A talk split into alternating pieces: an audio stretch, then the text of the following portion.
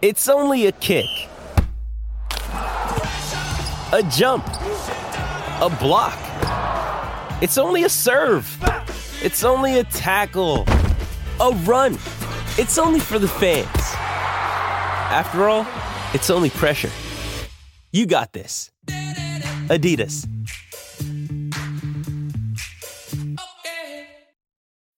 When you need mealtime inspiration, it's worth shopping Kroger, where you'll find over 30,000 mouthwatering choices that excite your inner foodie. And no matter what tasty choice you make, you'll enjoy our everyday low prices, plus extra ways to save, like digital coupons worth over $600 each week. You can also save up to $1 off per gallon at the pump with fuel points. More savings and more inspiring flavors make shopping Kroger worth it every time. Kroger, fresh for everyone. Fuel restrictions apply.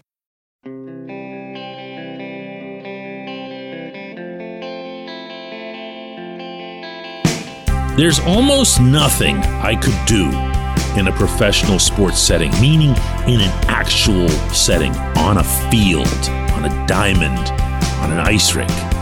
But I'm pretty confident I could produce zero points in 23 NHL games. Good morning to you. Good Wednesday morning. I'm Dan Kovacevic of DK Pittsburgh Sports. This is Daily Shot of Penguins. It comes your way bright and early every weekday. If you're into football and or baseball, I also offer daily shots of Steelers and Pirates where you found this. Brock McGinn has gone 23 consecutive games without a point. That's close to impossible. It's not impossible there have been enforcers, you know, the tough guys. This is old school stuff. The fourth liners who would only be allowed to go over the boards when they needed to take care of business or scare somebody. But we're long ways removed from that kind of hockey, contrary to whatever message might have been sent by the Penguins and Islanders a couple nights ago. And it's now, uh, it's unthinkable. You could bring up someone from the Wheeling Nailers Anyone at all wouldn't have to be anywhere near their best guy, could be their worst guy. As long as he can skate forward and backward and lace him up again the next day, if you put him out for the same number of shifts with the same line mates as McGinn's had, and they'd get a point. I can promise you they'd get at least a point. It might be a puck that goes off of you know, his rear end to his line mate and then his line mate passes it across and it just finds its way into the net and he, yeah, I got my first NHL point, but he'd have one. He'd have one. This is beyond belief that this is allowed to continue. But it is. And you know what? I'd bet everything I own that for the Penguins' next game tomorrow night, here in Pittsburgh against the Oilers, you're going to see a third line of Jeff Carter between Brock McGinn and Kasperi Kapanen, and it'll be like nothing else happened. And when a reporter asks how that line did, then Mike Sullivan's going to snap the way he did at our reporter Taylor Haase the other night, as if it's, you know, her fault that Sullivan is deploying the worst line in hockey, not an opinion, statistically backed, the worst line in hockey. And when a similar question is put forth to Ron Hextall, that one time every two months that he decides it's okay to talk to reporters, you're going to get something about how those guys are just trying to work through something. They're just trying to work through it. Here's the truth. You want to hear the truth? This is based on every observational capability I have, as well as a lot of conversations in and around the team, including when they're on the road and there's more access than the norm. They don't want to scratch Carter. They feel like Carter is a big piece of their room, a big piece of their leadership. And guess what? On both of those counts, they're completely correct. But the idea of playing him because of that, when your team already has erratic behavior, meaning as a collective, what's the value of that leadership? What exactly is it leading to? And to boot, to take that further, and to continue playing Kapanen, who, I'm sorry, these are experienced hockey men. They have to know what it is that they're watching with this player. This isn't some uh, hidden jewel waiting to be untarnished or something. He just, just doesn't have it. He just doesn't have a sense for the game. Why? I'd have no idea. I watched his dad play. Sami Kapanen had all kinds of hockey sense. The son doesn't. I don't know why, but I do know that it's accurate. And then there's McGinn, which, which might represent the strangest case of them all because he offers you nothing. Nothing. He'll pop a few goals early in a season. And you know what? Early this season, you can go and rewind the tape on this very program. I reminded everyone that this is what he does.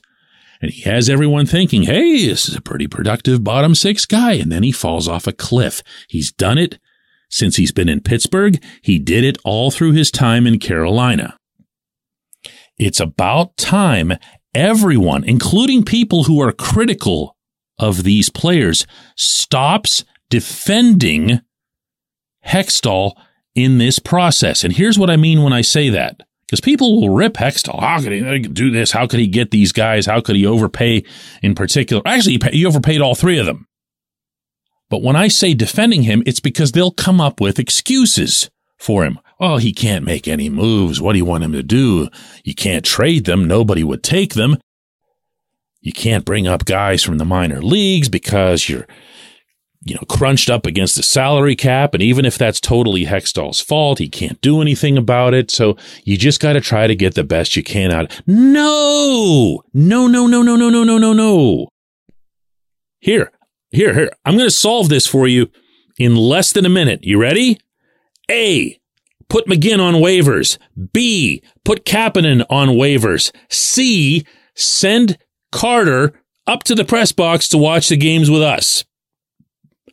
Next, no team claims McGinn or Kapanen because no team out there is that dumb. That's your best case scenario. Now you get not only this year's cap hit off the books, you get the full cap hit off the books. And the same goes for Kapanen, and it's for two years, not just this one. Wow. Go make this happen. Like not yesterday, like three months ago. This is fantastic, but no one will. No one will claim them. So what happens is they go to the minor leagues and a prorated share off a certain percentage of their overall cap hit comes off of the cap. It creates space. It's not the full amount, but in McGinn's case, it would be a prorated $1.1 million. Um, why hasn't this happened yet again? Anyone? Hello? Hello?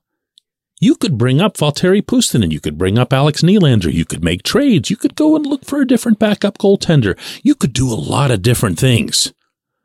If you did this with both of these players, why? Why hasn't it happened yet? The answer to that question answers everything else about this team this season. When we come back, J1Q.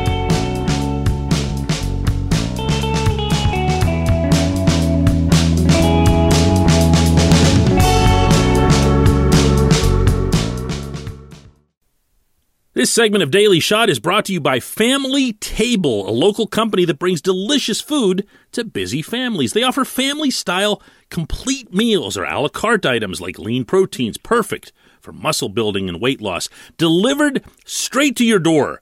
These meals need nothing more than to be reheated, no prep, no mess. If you're not local, gift cards are also available for your Pittsburgh based family and friends. Go to familytable.com and use the code DK20 for 20% off and free delivery on your first order. With threats to our nation waiting around every corner, adaptability is more important than ever. When conditions change without notice, quick strategic thinking is crucial. And with obstacles consistently impending, determination is essential in overcoming them. It's this willingness, decisiveness, and resilience that sets Marines apart. With our fighting spirit, we don't just fight battles, we win them. Marines are the constant our nation counts on to fight the unknown. And through adaptable problem solving, we do just that. Learn more at marines.com. Another day is here, and you're ready for it. What to wear? Check. Breakfast, lunch, and dinner? Check. Planning for what's next and how to save for it? That's where Bank of America can help. For your financial to-dos, Bank of America has experts ready to help get you closer to your goals. Get started at one of our local financial centers or 24-7 in our mobile banking app. Find a location near you at bankofamerica.com slash talk to us. What would you like the power to do? Mobile banking requires downloading the app and is only available for select devices. Message and data rates may apply. Bank of America and a member FDIC.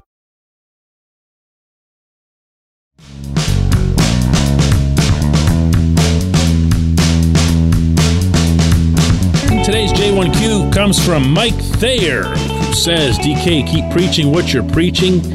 What is Brian Burke's job?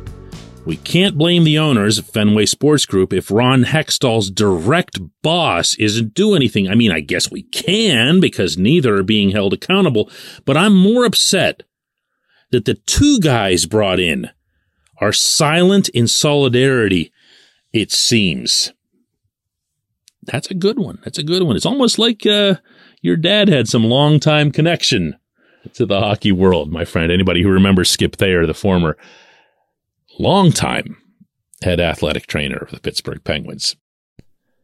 I'm going to have more information about Burke's hiring and Burke's role in our Point Park University Friday Insider column that I write every week on DK Pittsburgh Sports. I hope you'll check that out. What I'll share with you here is that Burke was brought in by Mario Lemieux. The Penguins management at the time led by David Morehouse felt their process was complete by identifying and then offering a job to Hextall. That was it for them. And when they took that up to Mario, Mario's response was, what about Berkey? Mario liked the guy. Mario respected the guy, uh, appreciated his no nonsense approach to speaking about things, and felt he'd be the right fit to have in a role that most teams in professional sports have now added, where there's someone over the GM so that you don't have a situation where, for example, Morehouse loves the game, loves hockey, but, you know, was a businessman to the core, would be tasked with having to make a move related to Jim Rutherford or before that to Ray Shero. Uh, the Shero move was executed almost entirely by Mario and Ron Burkle. Uh, David pretty much stayed out of that one, meaning Morehouse.